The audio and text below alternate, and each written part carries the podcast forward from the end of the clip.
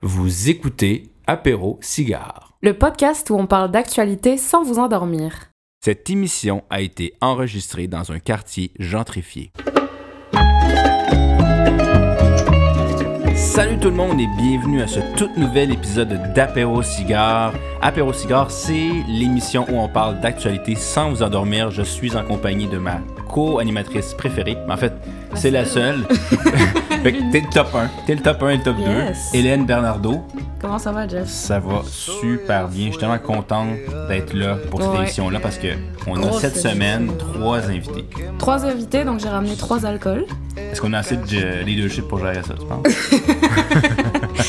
Non, ça va, ça va être très bien. Ça va être Oui. 57 minutes de- de- d'informations pertinentes et de- d'excellents cocktails faits par moi-même. OK. Puis on Euh. boit quoi euh, ce, soir? Alors, euh, j'ai ramené le gin euh, Vallée de Ubald, qui est une distillerie de la région de Portneuf. C'est une distillerie qui produit son alcool de base, qui est un alcool de patate, puisqu'à la base, ils sont pas du tout dans la distillation, mais euh, dans la production de patates. Fait qu'ils récupèrent leur pelure de patates et pour éviter le gaspillage, ils font de l'alcool.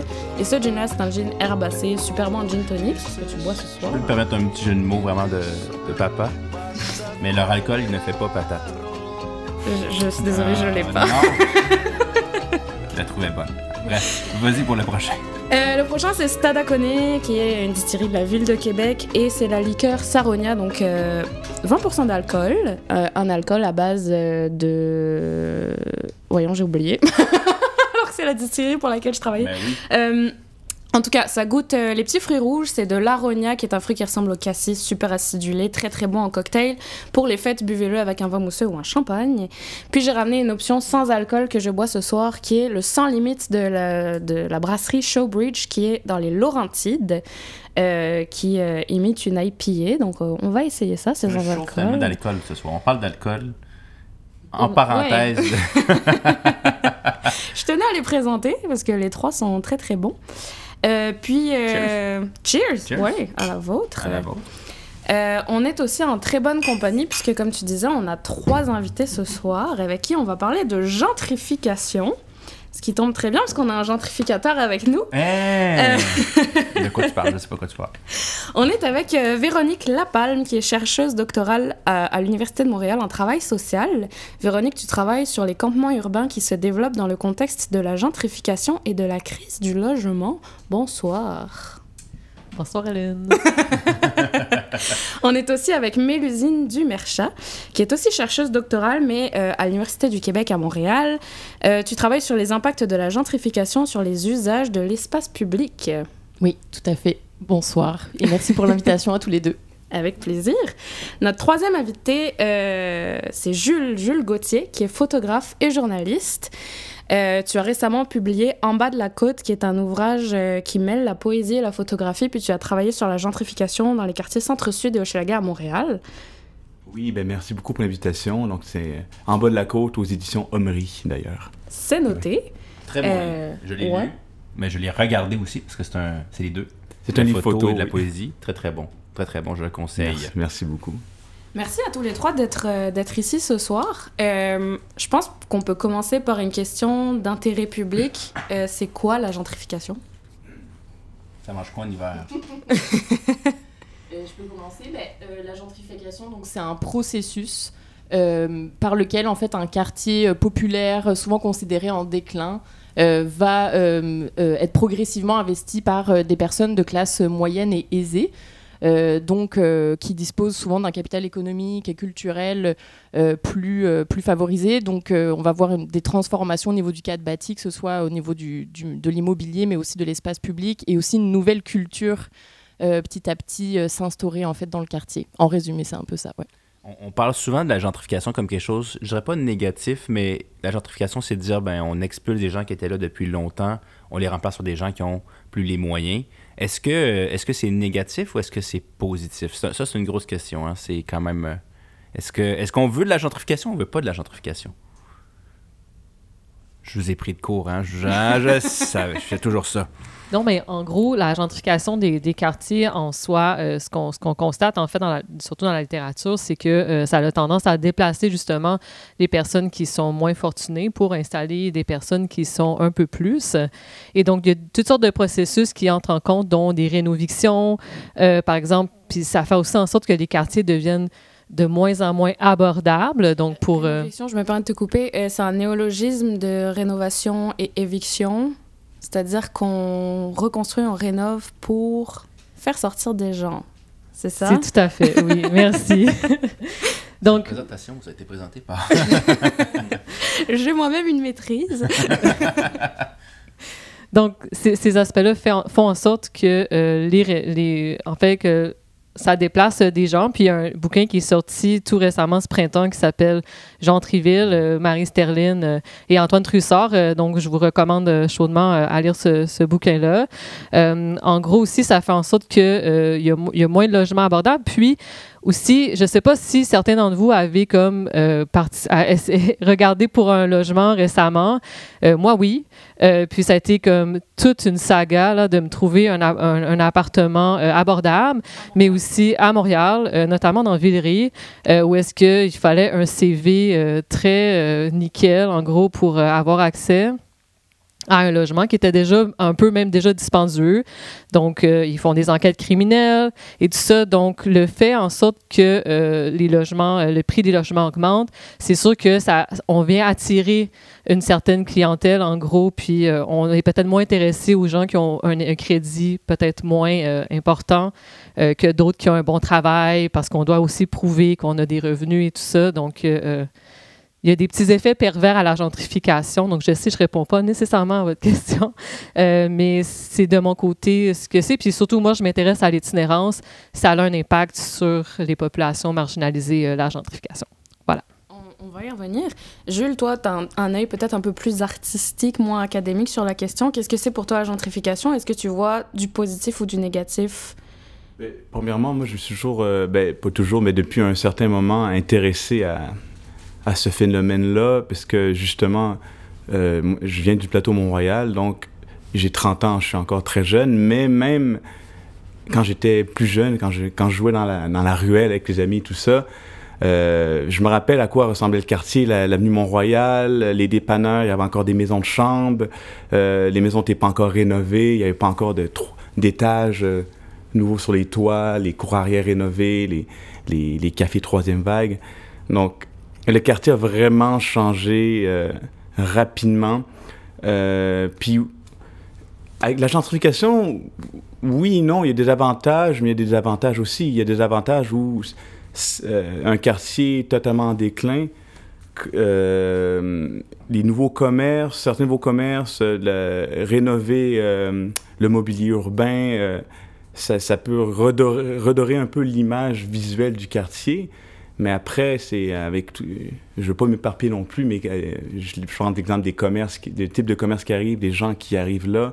C'est la façon dont ils vont euh, s'approprier le quartier et comment ils vont euh, comment respecter un peu les gens qui sont déjà sur place. Ça, va jouer pour beaucoup. Si les commerces qui ouvrent, ce sont pas des commerces qui qui, s'offrent à tous et seulement aux nouveaux arrivants, là, il y a un problème. Et, c'est- et après, évidemment, le- comme tu as dit tantôt, la, la rénoviction, la flambée des loyers, euh, tout ça. Donc, euh, il y a des avantages et des inconvénients. Je cherche un loyer en ce moment, c'est vrai que honnêtement, il n'y a rien en Ah. bas de 1000 dollars. C'est c'est Pour l'en- un c'est l'en- 3,5, non mais c'est... c'est l'enfer. Moi- j'habite en haut chez, euh, de chez En Jeffrey. haut, mais en bas de la côte. On est en bas, en bas de la côte, en haut de chez Jeffrey, sur, la- sur la rue, sur la, C'est la, la suite du livre. tome 2. sur la rue, sur, sur la rue Follon. Donc, euh, j'ai un bel appart, je habite avec mon coloc, on est bien, tout ça.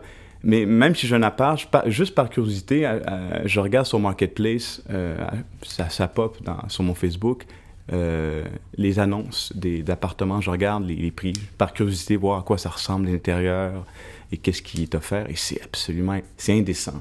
C'est vraiment indécent maintenant. Euh, avant, j'en voyais pas beaucoup, j'en voyais pas. Maintenant, j'en vois de plus en plus des appartements dans les quartiers centraux de Montréal à plus de 2000 dollars par mois, tout ça. Et des fois, c'est des grosses dompes, là, donc c'est, hallucinant pour de vrai. C'est même pas beau, mais on, on, vend ça trois chambres ou rénover cheap, on dirait un condo de Griffintown, euh, bâclé avec du faux quartz, tout en blanc, c'est très laid. Et ils demandent des prix totalement en donc... Euh, ça me poche un peu, disons. C'est ça, en effet, de la gentrification. J'ai comme. Euh, j'entends beaucoup ce discours de maintenant, c'est fou, ça change, blablabla, mais est-ce que c'est nouveau, la, la gentrification? Euh, ben c'est relativement euh, ben c'est relatif en fait ça a débuté enfin on a commencé à parler de la gentrification au Québec dans les années 70 à peu près donc c'est un processus voilà qui peut prendre différentes formes et euh, qui, euh, qui va, euh, qu'on va observer dans différents quartiers à des temporalités différentes en fait. donc c'est ça, je dirais, dans les années 70-80, on en parle de plus en plus, notamment en tout cas à Montréal, au Québec. je suis curieux, au niveau de l'espace public, qu'est-ce que, qu'est-ce que ça va avoir comme différence au niveau de la gentrification? Est-ce que c'est les parcs? Est-ce que c'est un peu le, les, les, points communs? Comment on, va voir ça à travers l'espace public? Euh, alors moi, ce qui m'intéresse, c'est de regarder comment euh, les pouvoirs publics en fait vont devenir des acteurs à certains moments éventuellement de la gentrification. Euh, et c'est ben, le cas notamment de programmes de revitalisation urbaine qui vont viser à rénover l'espace public pour améliorer le confort et souvent la sécurité. Ça va vraiment devenir un enjeu très important aussi dans les processus de, de revitalisation urbaine. Euh, et donc, ça va passer par effectivement euh, le, ben, le, réaménagement du cadre bâti. Donc, ça peut être, comme tu as dit, les parcs, euh, les places publiques, par exemple, l'aménagement de ruelles vertes aussi. Le, le ça peut passer par le verdissement.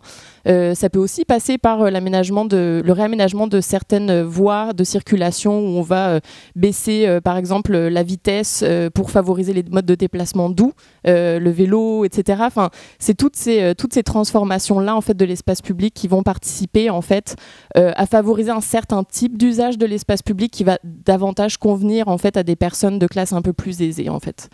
Euh, puis quand on pense à l'espace public, on pense aussi euh, au commerce. Euh, comme on l'a dit tout à l'heure, en fait, bah, l'offre de commerce va changer et donc les commerçants vont jouer aussi un rôle important là dans le dans le, dans le processus parce que bah, ils vont offrir des, services ou des produits ou ça peut être des produits culturels, mais ils vont aussi contribuer au réaménagement de certaines artères commerciales. donc ouais, moi c'est surtout ça que j'observe par exemple, ouais. C'est intéressant. D'ailleurs, euh, je salue Fred. Euh, vous connaissez pas Fred, mais je la salue quand même. Elle a développé l'indice kombucha en fût. Euh, c'est le, le, point de, de non de rupture en fait d'un un quartier gentrifié, c'est quand on réussit à trouver du kombucha en fût dans un quartier, on sait qu'il est gentrifié, c'est réglé, c'est fini. Beau bien, plateau, on le voit, c'est fini. Là, Hochelaga, Centre-Sud, c'est pas encore le cas. Mais on peut, même Verdun, Verdun, c'était un quartier, moi je me rappelais, il y a 5 ans, c'est un quartier qui était relativement populaire. Mais maintenant, c'est très, très populaire. C'est très, c'est très gentrifié déjà. Saint-Henri aussi.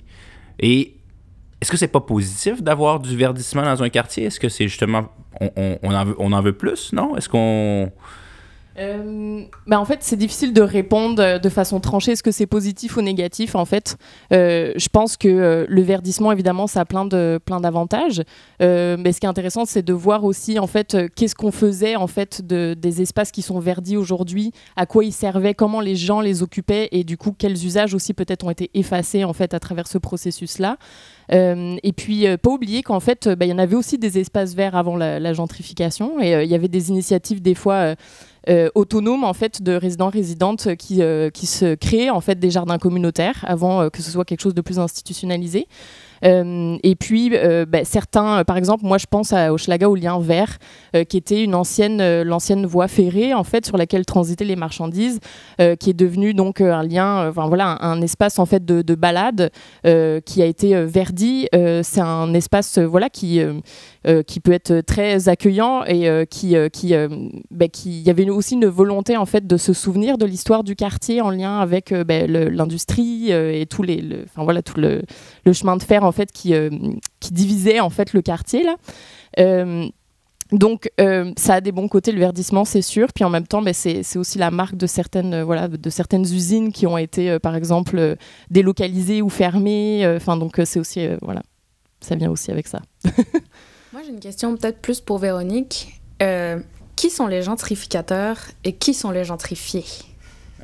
gauche droite, Hélène, gauche droite, non, en gros, euh, à certains égards, si on regarde autour de nous, on a probablement tous des comportements de gentrifieurs, gentrifieuses, euh, parce que euh, sûrement que plusieurs d'entre nous aimons un bon latte au café du coin, euh, qu'on aime aussi, euh, par exemple, aller chercher une petite baguette à la boulangerie artisanale euh, du coin, tout ça.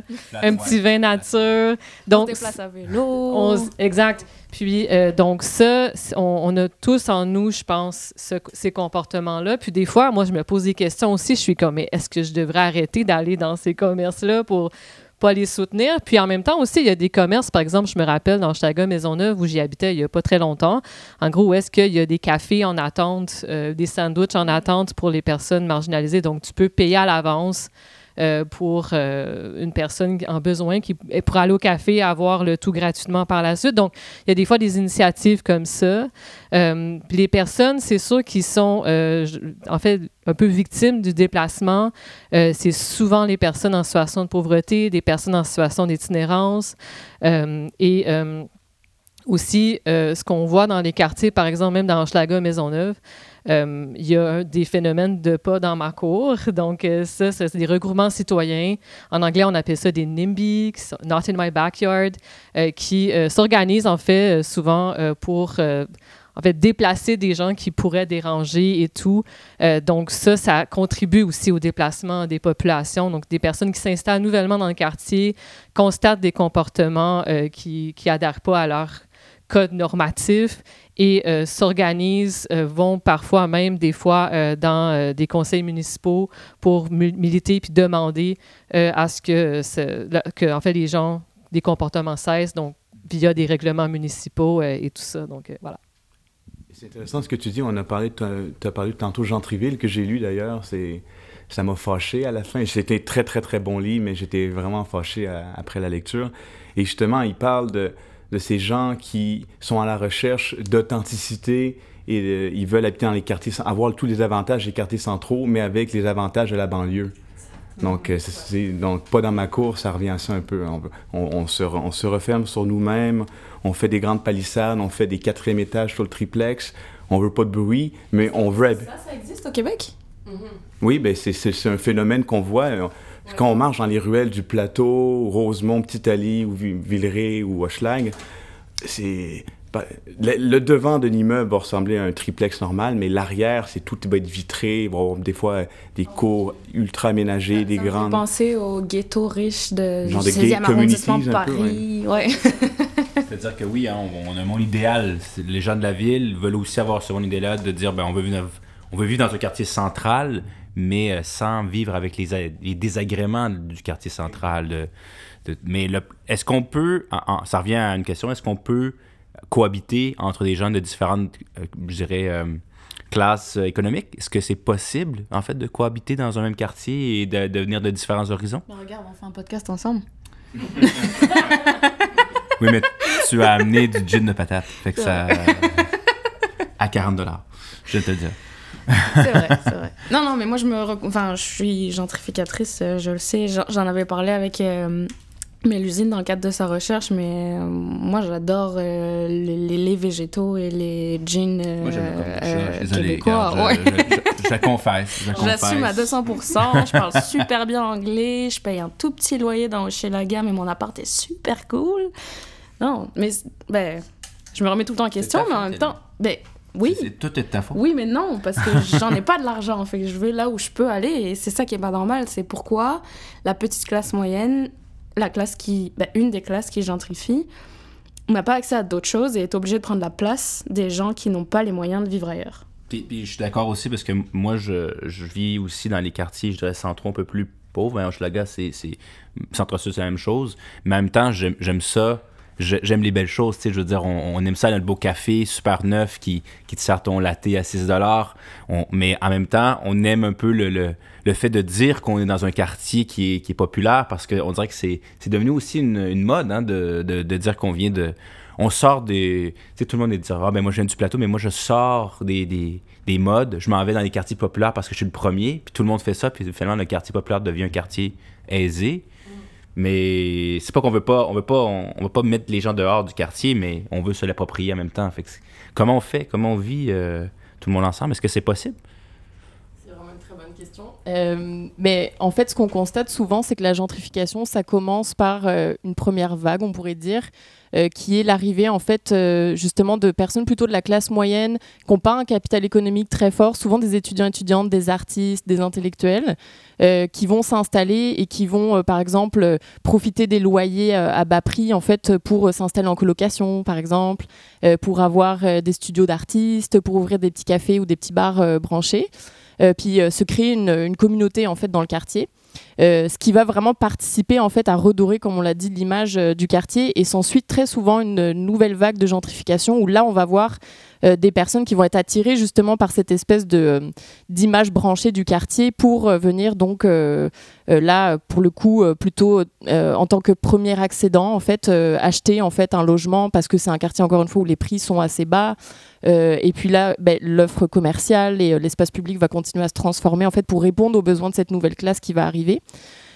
donc c'est un processus qui est assez complexe et c'est vraiment encore une fois difficile de répondre de, de façon tranchée, mais c'est assez difficile, il semblerait, la cohabitation sociale, euh, même si on brandit très souvent l'idéal de la mixité sociale qui est devenue une espèce de valeur en soi, là, euh, de, qu'on devrait rechercher, en fait, euh, pour aller justement être au contact de personnes avec des modes de vie peut-être différents, etc.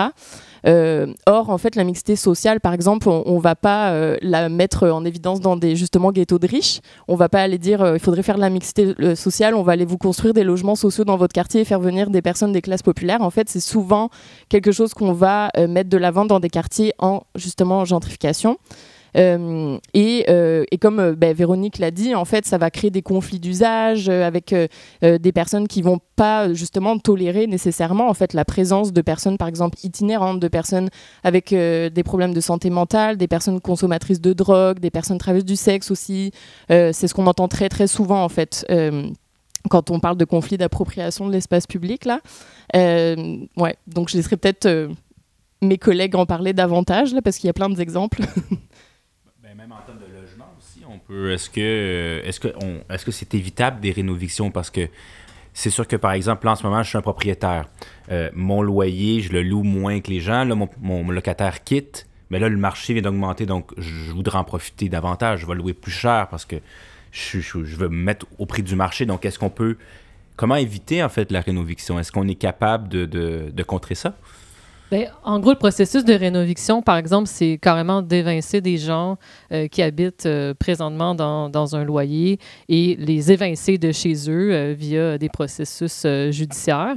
Et pour occuper, pour en faire rénover, et par exemple, si un loyer, je sais pas, était à, à 700 dollars mensuellement, ben, il y, a certains loyers qui peuvent aller jusqu'à 1500, 1600 par mois une fois rénovés.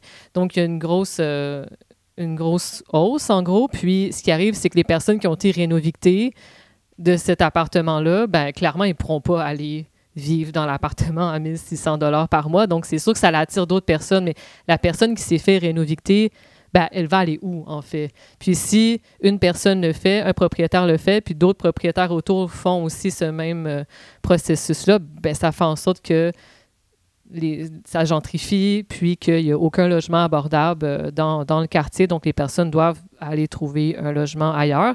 Ou certains, certaines, présentement on est en crise du logement, euh, certains, certaines personnes euh, se ramassent aussi à la rue parce qu'il n'y a, a, pas de logement abordable de disponible. Donc voilà. Est-ce qu'on a des statistiques sur l'itinérance et le lien avec la gentrification?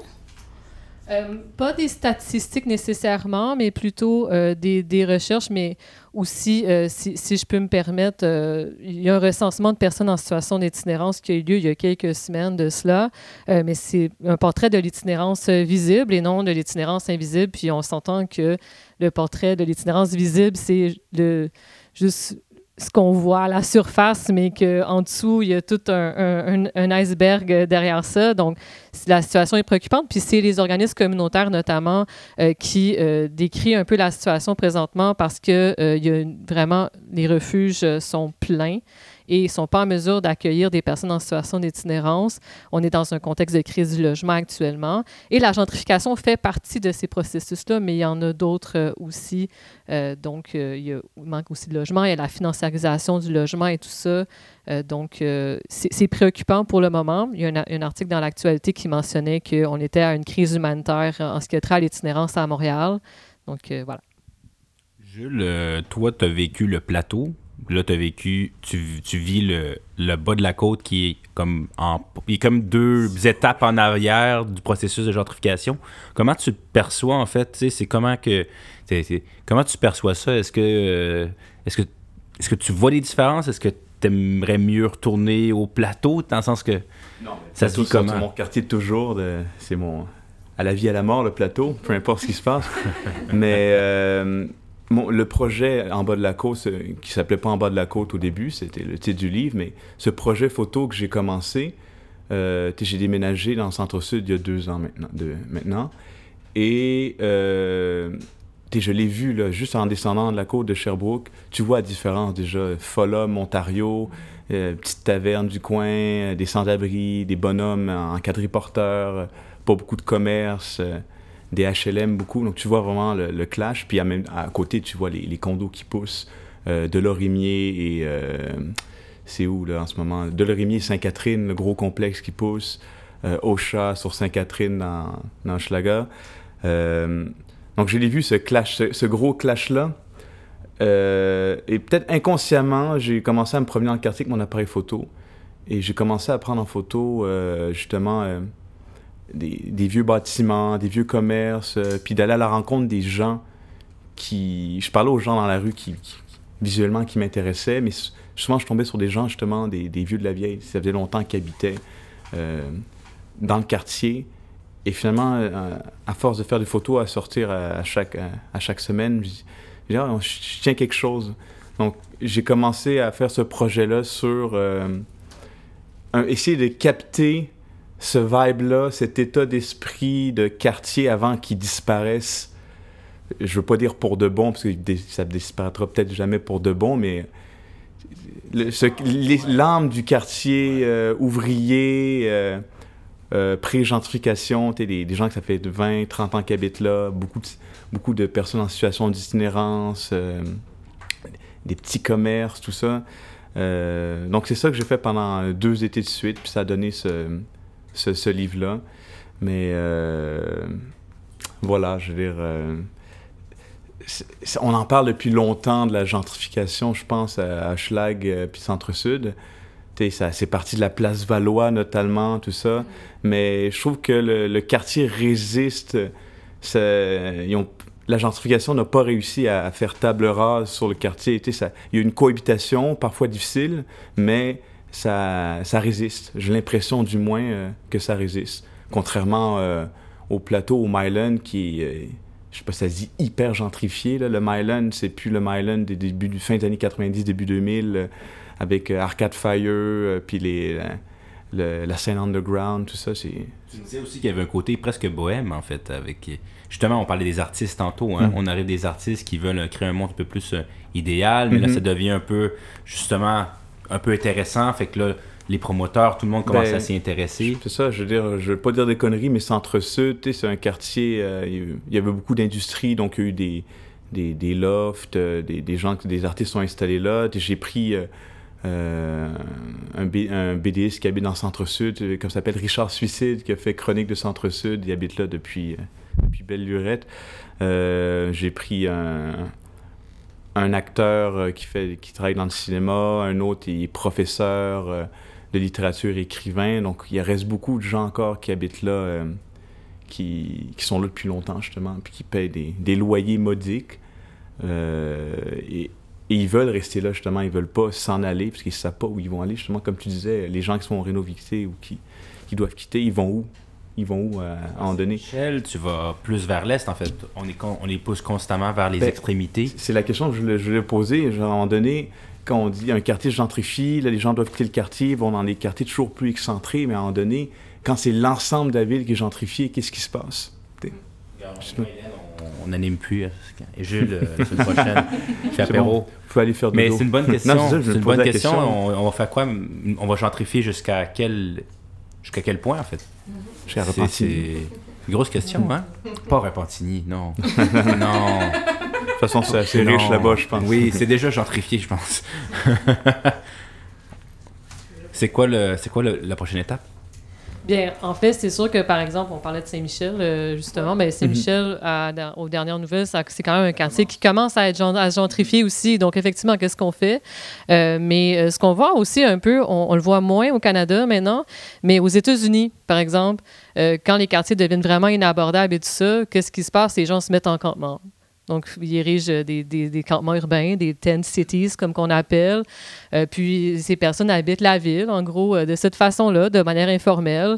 Puis, euh, même qu'à certains égards, euh, c'est de, manière formelle. La ville autorise, en fait, les campements. À Montréal, au Canada, on a commencé à avoir les campements urbains.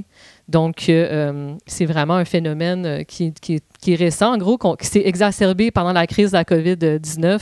Dans Chaga, sur, euh, Notre-Dame, euh, il y a eu un grand campement qui a été démantelé euh, en décembre euh, 2020. Ça a trois mois à peu près d'habitation sur, sur, le, en fait, sur la rue Notre-Dame. Donc, c'est des, des façons, en fait, que les gens continuent d'habiter la ville sans nécessairement euh, avoir un logement parce que le logement est inaccessible. Il devient, pardon, je perdre la voix.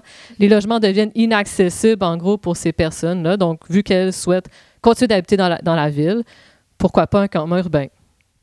C'est intéressant parce qu'effectivement, il a été démantelé plusieurs fois, puis euh, le- il, y a, il y a eu beaucoup de controverses par rapport à ça, sur le fait que, bon, justement, on démantèle le campement. D'un autre côté, il y a des gens qui sont comme, ben nous, on habite à proximité, ça nous dérange. Est-ce que, est-ce qu'on, qu'est-ce qu'on peut faire avec ça? Qu'est-ce, qu'est-ce qu'on devrait faire aussi? Est-ce qu'il y a moyen de euh, mixer les deux? Ben, c'est le sujet de ma thèse, en fait, que j'ai... euh, Je savais, c'était écrit sur ma feuille. que j'ai- C'était écrit. J'ai pas euh, encore nécessairement commencé à faire des entretiens, mais moi, ce qui m'intéresse justement, c'est les enjeux de cohabitation euh, en, en situation de campement euh, à Montréal. Donc, ce que je veux faire, en fait, c'est que je veux interviewer toutes les personnes qui, sont concernées par des campements, dont des résidents résidentes, des campeurs, les acteurs de la ville et tout ça, dont services de police, services d'incendie, les ad- administrations de la ville. Puis il y a différentes façons de gérer les campements. Euh, dans certaines villes, c'est toléré. Sherbrooke, tout récemment, euh, tolérait un campement euh, euh, sous le pont Joffre. Granby a toléré un campement pendant plusieurs mois. Malheureusement, a été démantelé aujourd'hui. Donc, c'est des choses qu'il y a des pratiques différentes. Montréal est en, mode tolérance zéro par rapport à ça.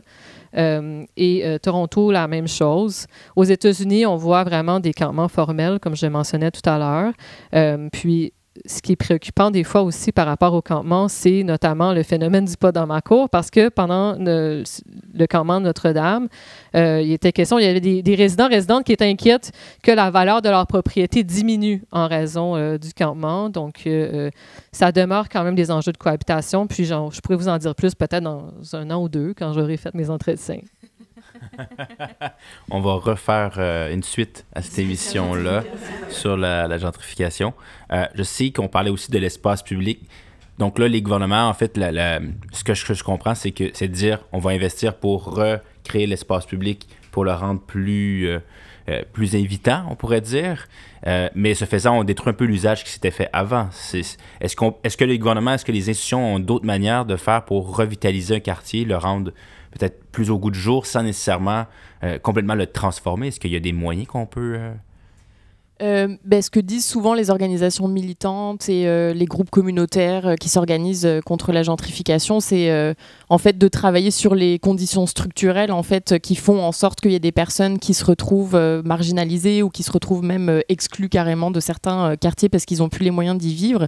Euh, donc euh, il y a plein de demandes qui ont été déjà adressées par des groupes communautaires au gouvernement, euh, cesser les évictions, tenir un registre des loyers, faire plus de logements sociaux, faire carrément un moratoire aussi sur la construction de condos. Mais ça peut aussi passer, par exemple, mieux financer les services publics et communautaires, parce qu'un un, un sujet dont on n'a peut-être pas parlé encore, mais c'est que euh, le financement des organismes communautaires et euh, des services publics, en fait, il est euh, calculé sur l'indice de défavorisation des quartiers. Donc, quand un quartier se, se gentrifie, Oui, voilà. On va le mettre à toutes les sauces. Euh, eh bien, euh, en fait, cet indice-là, en fait, il va, il va changer nécessairement. Donc, il va être euh, calculé sur euh, les revenus plus élevés donc des, nouveaux arrivants, nouvelles arrivantes. et donc, l'offre de, de, de, services communautaires va diminuer, en fait. Et ça, ça va aussi contribuer au départ de certaines personnes qui, en fait, vraiment, dont la survie dépend, en fait, de certains services.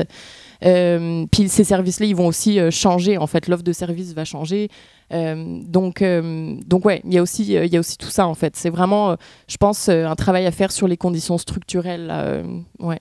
Le problème est plus profond que de juste campement, pas campement. Le problème est aux racines de il faudrait aider. pourquoi il y a des gens qui se retrouvent à cette situation-là finalement mm-hmm. C'est structurel presque. Ouais tout à fait. Les, racines des inégalités sociales, en fait. Euh, On parle beaucoup du, euh, dans l'immobilier, en tout cas, du 20-20-20, donc 20% de grands logements, 20% de logements abordables. Euh, là, je ne me rappelle plus de l'autre vin, mais il y a sûrement un autre vin. c'est un peu le, le compromis. c'est un peu le compromis que les promoteurs immobiliers ont trouvé pour un peu faire passer leur projet de manière acceptable socialement, c'est de dire, bon, on va donner 20 de logements euh, abordables ou créer une cohabitation. Euh, ben oui, en fait, c'est un peu, c'est vraiment un compromis qui a été fait. Est-ce que, ça fonctionne ce système-là de créer une société de cohabitation, une coop ou juste des logements abordables à côté? Est-ce que ça fonctionne? Bien, en gros, je dirais que l'enjeu principal avec l'aspect de logement abordable, c'est qu'en gros, euh, en fait, l'intention, c'est que les, les, loyers soient à genre 20% de moins que sur le marché. Donc, ça fait en sorte que, par exemple, quand les loyers montent, on parle des loyers des fois même à 2000. Euh, par exemple, dans Chaga Maisonneuve, pour un 4,5, présentement, c'est autour de 1300, 1200. Donc, le calcul d'un logement abordable, c'est basé sur le, loyer médian du quartier. Donc, euh, on peut se questionner sur l'abordabilité euh, de, des logements euh, par rapport à ça. puis, on peut peut-être davantage miser justement sur du logement social qui, lui, est basé sur le revenu de la personne, donc à 25 euh, il y a des coopératives d'habitation aussi, qui est un projet fort intéressant où euh, aussi c'est, plus, plus qu'abordable, en fait, là, dans le sens que c'est beaucoup moins cher et les gens peuvent y habiter. Donc, euh, je crois qu'il il y a des critiques aussi qui sont faites sur les logements, le logement abordable. Louis Godreau, notamment, qui est professeur en travail social à l'UCAM, il s'intéresse énormément à ces questions-là. puis, notamment, questionne justement la question de logement abordable qui mise sur le privé et non sur le public. Donc, il y a comme un certain désinvestissement de l'État dans le logement depuis, depuis les années 80, en gros. Donc, est-ce que l'État peut réinvestir euh, dans le logement euh, pour que ce soit euh, à revenu plus qu'abordable, donc dans le sens que ça soit quelque chose que les gens vont pouvoir se payer en bout de ligne. et donc, voilà. 20% moins cher de, 1200, de 1800, c'est pas tant abordable. c'est euh, je sais qu'il y a des pays euh, en Irlande, et pays scandinaves aussi, qui, finalement, le problème de, des personnes sans logement, c'est juste de leur donner un logement. Est-ce que, est que le modèle de, euh, de, capitaliste actuel, on pourrait dire de ben, faut que tu gagnes ta vie pour arriver kiff-kiff, est-ce que est-ce qu'il faut le mettre en question? Est-ce que c'est notre modèle social au complet qu'il faut remettre en question? L'idée dans laquelle, finalement, on, ben, si t'es dans la rue, c'est faut que tu trouves un travail ou tu sais, il y, a clairement quelque chose qui fonctionne pas parce que euh, pour ces gens-là, effectivement, se retrouvent euh, avec sans rien. Est-ce qu'on on peut faire quelque chose? Bien, en gros, ce que, ce que je crois, en premier temps aussi, euh, il y a certaines approches qui sont pour le traitement de notamment du, logement d'abord. Donc, on donne un logement à une personne, on, on l'installe, c'est à 25 de son revenu dans un building locatif privé. c'est une approche qui fonctionne. Euh, mais c'est une approche aussi qui ne fonctionne pas pour l'ensemble de la population en situation d'itinérance, dans le sens qu'il y a des personnes qui apprécient habiter la rue, qui apprécient habiter dans leur RV, dans Chaga Maisonneuve et dans d'autres quartiers. Il y a des personnes aussi euh, qu'il y a des étapes avant de se ramasser euh, en, en, situation d'itinérance puis être en logement, parce que aussi les personnes ont une communauté dans la rue. Elles ont des amis, un réseau social, elles fréquentent des, ressources et tout ça. Donc, juste déjà de les sortir du centre-ville puis les amener dans un autre quartier, c'est un enjeu. Donc, euh, c'est très complexe. Euh, et euh, c'est sûr que pour moi, les, les, organismes communautaires qui offrent du logement à 25% du revenu avec des personnes en situation d'itinérance qui ont les loges avec du soutien communautaire, c'est une avenue intéressante, mais il y a tellement de solutions pour, euh, pour l'itinérance euh, présentement. Euh, les mini-maisons, les villages de mini-maisons, c'est un autre truc qu'on commence à voir aux États-Unis qui pourrait être pertinent à faire ici aussi. et il y a vraiment beaucoup de solutions. Je pourrais m'étaler, mais je vais, je vais terminer ça comme ça pour le moment. Il y a Mike Ward qui avait proposé d'avoir des abris pour les... Je sais pas, c'est une, une solution? Ou, ou, ou, un quartier de mini-maison, ouais? Comme temporaire du moins, je pense, je sais pas. Ces mini-maisons avaient pas l'air euh, solides, là, ça avait, il y avait un peu un tollé, pas un tollé, mais il y avait eu un... un peu, là, ouais. c'était pas... C'est un peu cheapo, C'est pas les matériaux nobles, je veux dire, puis peu importe c'est qui, personne n'a envie d'habiter là-dedans euh, sur le long terme, je veux dire, c'est une solution à court terme, après, toute personne a le droit à un appartement euh, bien, bien construit, t'as pas envie d'habiter sous une, dans une cabane, je veux dire... Oui, non, c'est sûr, c'est sûr. Euh, mais mais c'est ça, la cohabitation est, est souvent euh, difficile, c'est ça, en fait. On ne veut pas d'itinérance dans notre quartier, on dirait que c'est comme, euh, pas dans ma cour, mais ces gens-là, ils, ils, vont où, tu sais, euh, puis qu'est-ce qu'on fait avec? Aussi, le, le principe marchand, est-ce qu'on peut vraiment, tu sais, prometteur d'immobilier, tout notre système en ce moment est basé sur le fait de, de faire de l'argent, on ne va pas se le cacher. Donc, est-ce qu'on peut blâmer un promoteur de vouloir faire de l'argent jusqu'à un certain point? Moi, je pense que oui. Mais... je savais ta réponse. Mais, mais c'est la question, est-ce qu'on peut trouver un autre modèle, en fait, que le modèle actuel? Oui, bien, présentement, le gouvernement fédéral a investi des millions, des millions, des millions de dollars euh, pour euh, le logement abordable, euh, sous le même, la même définition que je vous ai donnée tout à l'heure. puis, en fait, pour, pourquoi qu'on mentionne abordable, c'est que, en gros, c'est que ça permet aux promoteurs immobiliers, aux développeurs de faire moins d'argent qu'initialement en frais. Donc, quand ils postulent pour ces, financements-là de l'État fédéral, euh, ben, ils savent déjà qu'ils n'auront pas un gros capital qui vont leur venir euh, en termes de profit euh, par rapport à ça. Puis juste revenir aux mini-maisons, euh, mais en gros, j'ai vu des villages de mini-maisons à Portland, en Oregon, à Seattle, que c'est juste tellement beau. C'est du préfabriqué, ah, ouais. ça coûte vraiment pas cher à construire et tout ça. Euh, c'est très différent des mini-maisons à Mike Ward. Euh, et euh, c'est beau. Puis, tu sais, les gens ils trouvent ça important, tu sais, l'esthétique d'un quartier, tout ça. Bien, ces villages de mini-maisons-là, ça, ça rentre carrément là, dans l'esthétique du quartier. Donc, ça, ça aussi, c'est un aspect intéressant par rapport à tout ça. Donc, voilà. Moi, j'ai une question par rapport à l'avenir. J'ai un peu l'impression que la gentrification, c'est une fatalité, puis qu'il y aura un point de non-retour. Donc, après quoi? Après, est-ce qu'on met sur les politiques? Est-ce que c'est les citoyens, citoyennes qui doivent changer les choses? Qu'est-ce qu'on qu fait? Est-ce qu'on détruit tout, on recommence à zéro? Comment on gère euh, l'avenir Ça s'appelle apéro-cigare. On, on, donne un peu d'alcool pour faire passer les, les, nouvelles un peu sad, un peu tristes qu'on qu fait passer. Ou le kombucha en fût, c'est pour ça qu'on. Ah, ah, allez, un peu. Fraise et hibiscus.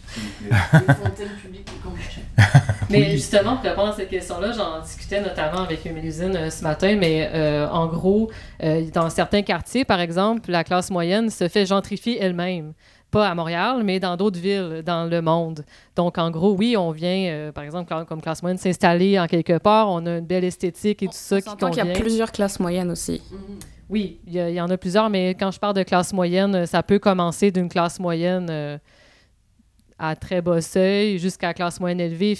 En, en, gros, ce que je veux dire, c'est que peu importe qui s'installe, ils vont se faire gentrifier éventuellement avec le temps. Et des fois, c'est par exemple la bourgeoisie euh, qui s'installe dans un quartier, mais c'est pas à Montréal. Euh, mais ça peut être une conséquence, par exemple, euh, de ça. Euh, c'est des gentrifieurs gentrifiés. Ça pourrait être euh, quelque chose, quoi. Euh, qui, qui, tu te fais, hein? T'as as voulu faire ça, ben tu te fais faire ça aussi, hein? Oh, ça va dans les deux sens. Bon, on parle de gentrification, t'es à outrance, et, euh, des, des, des, quartiers ne, ne, font que se gentrifier, mais est-ce que c'est possible? Je pose la question à tout le monde. Là. je veux pas prendre votre rôle, mais c'est une question qui vient me popper. Mais est-ce que, est que ça peut exister un phénomène de, je l'invente, dégentrification ou au contraire des quartiers pé périclites un peu? Parce que, je veux dire, Détroit, c'est, en même temps, l'exemple de la ville de Détroit ou euh, avec les maisons abandonnées, ça, c'est, on connaît un peu l'histoire avec la chute des industries et tout ça, mais est-ce qu'un quartier euh, d'une ville euh, lambda, mettons, à Montréal, est-ce qu'un quartier peut tomber en retomber un peu euh, dans... Dégentrifié. Ouais. C'est qu'au lieu de comme fut, tu retournes au café filtre. Est-ce que ça se fait, ça? Peut-être la hype du quartier devient moins cool, mais où on retombe vraiment dans un genre de marasme ou une certaine pauvreté ou... je sais pas qu'une fin, ça. Ça, c'est On pourrait imaginer, avec euh, la crise économique qui s'en vient, euh, peut-être qu'on va voir ce genre de choses arriver aussi. Euh, enfin, en fait, les processus de gentrification, ils s'inscrivent souvent dans des processus plus larges, en fait. de transformation de l'économie de la ville en fait. Enfin, les quartiers anciennement ouvriers qui ont été gentrifiés, c'était des quartiers certes ouvriers, mais qui, qui étaient quand même prospères d'une certaine façon. Et c'est vraiment la désindustrialisation. Tu viens de citer l'exemple de Détroit. Euh, de la même façon, c'est la désindustrialisation qui a causé en fait euh, le chômage, la chute euh, démographique, la fuite justement de, par exemple, de petits propriétaires, de petits commerçants plutôt de classe moyenne qui pouvaient habiter déjà là, qui finalement bah, n'avaient plus intérêt à habiter là et qui eux avaient les moyens de partir. Et c'était l'époque dans les années 70-80 d'aller s'installer en banlieue, d'avoir son petit pavillon. Euh, donc, euh, donc on a déjà vu ça en fait, d'une certaine manière. Euh, est-ce que ça va réarriver? Je sais pas. En fait, l'économie se transforme. On a parlé un peu de la financiarisation aussi de l'économie, puis de la compétition internationale en fait entre les villes à l'échelle internationale en fait il y a vraiment un enjeu ici là pour les pour les villes en fait euh, d'être le plus attractif possible et donc euh, d'attirer des intérêts privés et donc euh, de transformer l'espace encore une fois pour que il soit le plus attirant de cette façon là donc ça crée des mouvements de population. Je peux pas les prédire nécessairement là mais comme c'est sûr que on a déjà vu ce genre de mouvement là se faire en fait je vais peut-être une parenthèse. On parle aussi de gentrification, mais on peut parler de touristification aussi. Les Airbnb, est-ce que. Est-ce que. Ouais. Ça, ça empire. Est-ce que ça empire aussi les problèmes de, de, logement, de, de, prix du loyer qui augmente? Est-ce que est-ce qu'on devrait les interdire ou est-ce qu'on peut les interdire? Parce que oui, on l'interdit en ce moment au Québec, mais il y en a quand même qui, qui, qui le font. Je pense que c'est une excellente question. Puis on pourrait se poser la question dans un contexte de crise du logement où, par exemple, dans certaines régions euh, au Québec, euh, le, taux d'inoccupation est extrêmement bas. Euh, par exemple, à Québec, c'est à 4,7 non, excusez-moi. Euh, le taux d'inoccupation euh, est en bas de 1% même dans certaines régions euh, au Québec. Rimouski, c'est un, un extrêmement gros problème, en fait, par rapport à ça. Puis donc, Rimouski, c'est quand même aussi un endroit qui accueille des, des personnes. Donc, est-ce qu'on doit loger les personnes qui cherchent un logement en premier, puis ensuite les Airbnb? même pendant la, crise pandémique, les hôtels servaient de lieu pour habiter des personnes qui, étaient, qui, étaient en recherche de logement. Donc, il y, a, certainement quelque chose par rapport à touristique à réfléchir. Puis les Airbnb, je sais que dans certaines villes en Europe, euh, euh, c'est, en fait, il y a une légifération par rapport à ça. Euh, la Nouvelle-Écosse récemment a mentionné que si, c'était une, si avais une résidence secondaire en Nouvelle-Écosse, ben, tu allais payer encore plus de, de taxes d'impôts. L'autre aspect, il y avait un, article dans le journal aujourd'hui ou hier, euh, Chicoutimi, une personne qui payait 700 dollars son loyer, puis maintenant, cette personne a déménagé, puis le loyer est à 105 dollars par jour maintenant sur Airbnb. Donc, euh, ça remonte rapidement. Hélène, mets ton loyer sur Airbnb tout de suite. Non. Tu vas faire la grosse palette. Non. Mais c'est vrai, hein? Imagine, tu loues 7 jours par mois, tu viens de faire 700 dollars. Il faut, y, faut y penser quand même. Puis je, dois dire, je, je me confesse, j'aime louer des Airbnb. Je, je sais, je sais, je, regarde, je vais aller chercher du kombucha en pour me, pour me consoler, mais c'est que c'est tellement. Tu sais, quand tu arrives dans un nouvel endroit, tu, préfères sentir l'authenticité de l'endroit que d'être dans un hôtel, C'est ça aussi, avec la gentrification, on mentionnait tantôt justement l'authenticité, tout ça, il y a comme une espèce de fétichisation de genre la pauvreté de, et de, c'est vraiment étrange. comme, comme tu disais, euh, euh, on, était, euh, on est un peu tous gentrifiants dans nos, notre façon de consommer et dans nos habitudes et dans nos intérêts, mais c'est ça, il y a cet aspect, euh, c'est comme le street art, là je prends un exemple complètement à côté, mais genre, à la base, c'est vraiment l'art des pauvres, des gens qui n'ont pas accès à l'art de l'élite, ils font du street art, puis là, tout à coup, oh mon dieu, on va faire des visites guidées de tous les graffitis de Montréal, incroyable, puis après, on terminera en allant boire une bière de micro dans le Myland, genre, c'est très étrange.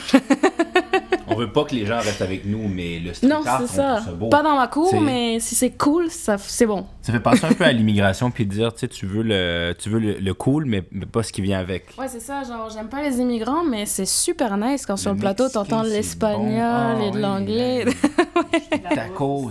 la Ah, bouffe. ouais. tu sais? C'est vraiment ça que tu parles de, de fétichisation. Là, c'est c'est vrai que c'est quelque chose qui s'observe aussi. C'est vrai que souvent, les personnes qu'on peut qualifier de gentrifieuses, en fait, vont être attirées, comme on l'a dit, par l'image branchée du quartier.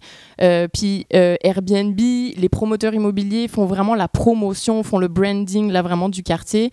Euh, je pense à Hochelaga par exemple, où on va vraiment mettre de l'avant l'aspect communauté. Parce que en fait à la base ben, c'est des familles des classes populaires qui n'avaient pas le choix en fait que de s'allier et en fait d'avoir plein d'initiatives et tout un réseau de solidarité pour pouvoir continuer à exister en fait Euh, ça ça a été mis à mal par la gentrification. Euh, donc on a vu beaucoup de justement réseaux de solidarité informels en fait se détériorer euh, et être remplacés en fait par certaines initiatives qui ont été institutionnalisées comme je vous parlais par exemple de L'exemple des jardins communautaires, puis il y en a d'autres en fait, donc de services qui ont été mis en place en fait par des organismes du quartier qui, qui ciblent plutôt les classes moyennes maintenant, euh, qui viennent et qui sont attirés effectivement par ce, ce sentiment euh, authentique, communautaire, euh, créatif, etc. Sauf que c'est pas des personnes qui en ont nécessairement la nécessité et qui vont réellement s'impliquer dans les services communautaires et, et, dans les réseaux en fait informels non plus, tu. Donc euh, c'est vraiment intéressant comme on met. Enfin voilà, j'adore ce terme de fétichisation. Je pense que c'est vraiment ça. Là. Tout est une question de branding aujourd'hui. Hein? Le marketing est rendu à ce niveau-là où on, on marketise le quartier pour ses attraits, mais on le dénaturise. À force de rechercher l'authenticité, euh, les gentrificateurs là-dessus, je pense justement cette authenticité-là, justement, il, dans Gentrifil, il en parlait encore, ça vient de me, me venir à la mémoire, où euh, tout le monde veut profiter de, de l'esprit bohème d'un quartier, de ses attraits cool et tout, et justement, tout le monde arrive en même temps, avec leurs gros sabots, avec leur gros commerce, avec euh, les loyers qui explosent, puis ça, ça vient détruire totalement ce que les gens recherchaient au final. Puis on vit après sur le passé. On dit que le Myland, c'est le quartier cool, branché de Montréal, mais c'est, pour moi, c'est un peu du passé. C'est plus le quartier bohème, cool et euh, edgy euh, d'il y a quelques décennies. C'est, euh, c'est une façade, c'est c'est une Verdun, façade. maintenant. Hein? Maintenant, c'est Verdun. Ouais, Ouais, ouais, même mais à ça, Verdun commence à, commence à déjà être déjà là. On faut en trouver un autre. Regarde, on, Ben, ils on ont, fait fait, un ils ont- ont- eu euh, Saint-Henri, Pointe-Saint... Pardon? Wellington, Wellington c'est la plus belle rue au Ouais, monde. ouais, euh, c'est ce, que, c'est ce que le magazine dit, je m'en rappelle plus lequel. Mais là, c'est déjà trop cher. Faut en trouver un autre. Faut en trouver un Euh, autre. Pointe-Saint-Charles, Manque, Pointe-Saint-Charles, c'est un très bon un quartier le plus Saint-Michel. Saint-Michel, c'est le prochain. C'est le prochain. Ou Annecy. Euh, lequel? C'est encore loin que- mais... À Annecy. Fait que là, on est comme Elon Musk, en fait. Ici, on, on- ce que les gens vont écouter, tout le monde va se on, garocher. pré- on prévoit. là. Oui. Allez acheter quelque Non, chose non. de suite à Annecy. Euh, il nous reste euh, trois minutes. Est-ce que vous auriez euh, un mot de la fin, une recommandation de quelque chose à lire, à voir, à faire, euh, un conseil, une, une philosophie de vie à nous recommander C'est le moment de parler du Oui, tu Oui. peux parler d'une œuvre. Ben, j'ai envie de faire euh, peut-être la pub pour un film documentaire qui s'appelle La bataille de la plaine, euh, qui parle justement d'une lutte de quartier, en fait, euh, de réappropriation, la populaire euh, euh, d'un d'un- donc d'un quartier en fait euh, de Marseille. Euh, et euh, en fait, j'en parle parce que euh, il va être euh, diffusé là. L'équipe de réalisation en fait vient le présenter à Montréal le 15 novembre au cinéma moderne. Voilà, c'était ma petite pub. Ah, en plus, Marseille. Peut-être Yes. une mini-pub aussi pour euh, mon livre que j'ai sorti quelques Bon, il semaines. son J'en fais livre. pas souvent. Je fais pas souvent de livres, c'est mon premier. non, ben, euh, blague à part, c'est euh, En bas de la côte aux éditions Emery. Il est en, en librairie depuis euh, deux, trois semaines déjà. Donc, euh, si vous allez euh, n'importe où, euh, Port de Tête, euh, Renaud Bré ou, euh, ou même en ligne, leslibraires.com. Félicitations. voilà. Ben, merci, gentil. Très, très, très intéressant. Et, et ça fait en fait un. Ça met des images sur quelque chose qui va peut-être justement disparaître. Donc c'est Mm. intéressant en fait de, de, de et des mots et des mots aussi. Et des euh, vraiment, les, les poètes ont fait un travail vraiment magnifique où ils parlent de leur quartier, ce que ça leur évoque, des souvenirs, ou même ce que les images là, ça, leur évoquent, justement. Euh, donc, ça donne quelque chose d'assez intéressant, Je vraiment. trouve ça fascinant parce qu'on a un peu les deux. On a le côté plus académique, mais aussi le côté plus vécu, euh, le côté plus ressenti au niveau des images. Donc, c'est un très beau mélange en bas de la côte. Et euh, là, je dois me rappeler la bataille de la plaine qui va être le 15 novembre. Donc, allez voir ça. Moi, j'y serai. Est-ce que euh, on a une troisième, euh, Une troisième recommandation? troisième recommandation? Euh, Jean Triville. Ah, Mais moi, déjà, je vais aller lire ce Je livre-là. peux te le prêter, je l'ai. Ben, garde. c'est du- c'est communautaire. excellente, C'est communautaire, excellente Hélène. lecture. Tu vois à quel point je, je voisins. suis pas gentrificateur, Hélène. Je te, je te, le- je te le louer. Ah, ben écoute, je peux te l'échanger, j'ai en bas de la côte. Que- Euh, Euh, Jeff, où est-ce qu'on peut écouter Apéro Cigare on peut écouter Apéro Cigare sur- selon toutes les plateformes disponibles. Nous, on- nous la technologie, on l'embrasse. C'est, c'est- c'est- on, regarde, on est gentrificateur, fait qu'on le fait. Non, blague à part, euh, Spotify, euh, Apéro Cigare, on est aussi sur RSS, comme notre, notre flux RSS. On est sur Apple Podcast. On est sur Sekia le Tu me vendredi. fais tellement rire. Oui. Je sais plus quoi dire. Je sais plus quoi dire. C'est pour ça On est partout. on est partout. Euh, et on est la seule podcast où on parle d'actualité sans vous endormir. Je pense qu'on est le podcast préféré des Québécois. Ben oui, c'est sûr. Mm. Regarde, c'est sûr. Eux sont vendus. Euh, Jules, Véronique, Mélusine, merci beaucoup. Vous revenez euh, quand vous voulez. oui, Euh, Merci à vous. Merci de m'avoir invité. on fait déjà une suite. C'est déjà réglé. Ben, quand tu vas écrire ton deuxième livre, euh, on va être là. Merci tout le monde. Jeff, on se voit dans deux semaines. Ben, on n'a pas le choix. On n'a pas le choix. Bonne semaine à tous. Oui. Oui, Et puis, euh, bonne soirée. j'allais me chercher du kombucha en fût. Yes. Oui. Salut tout le monde.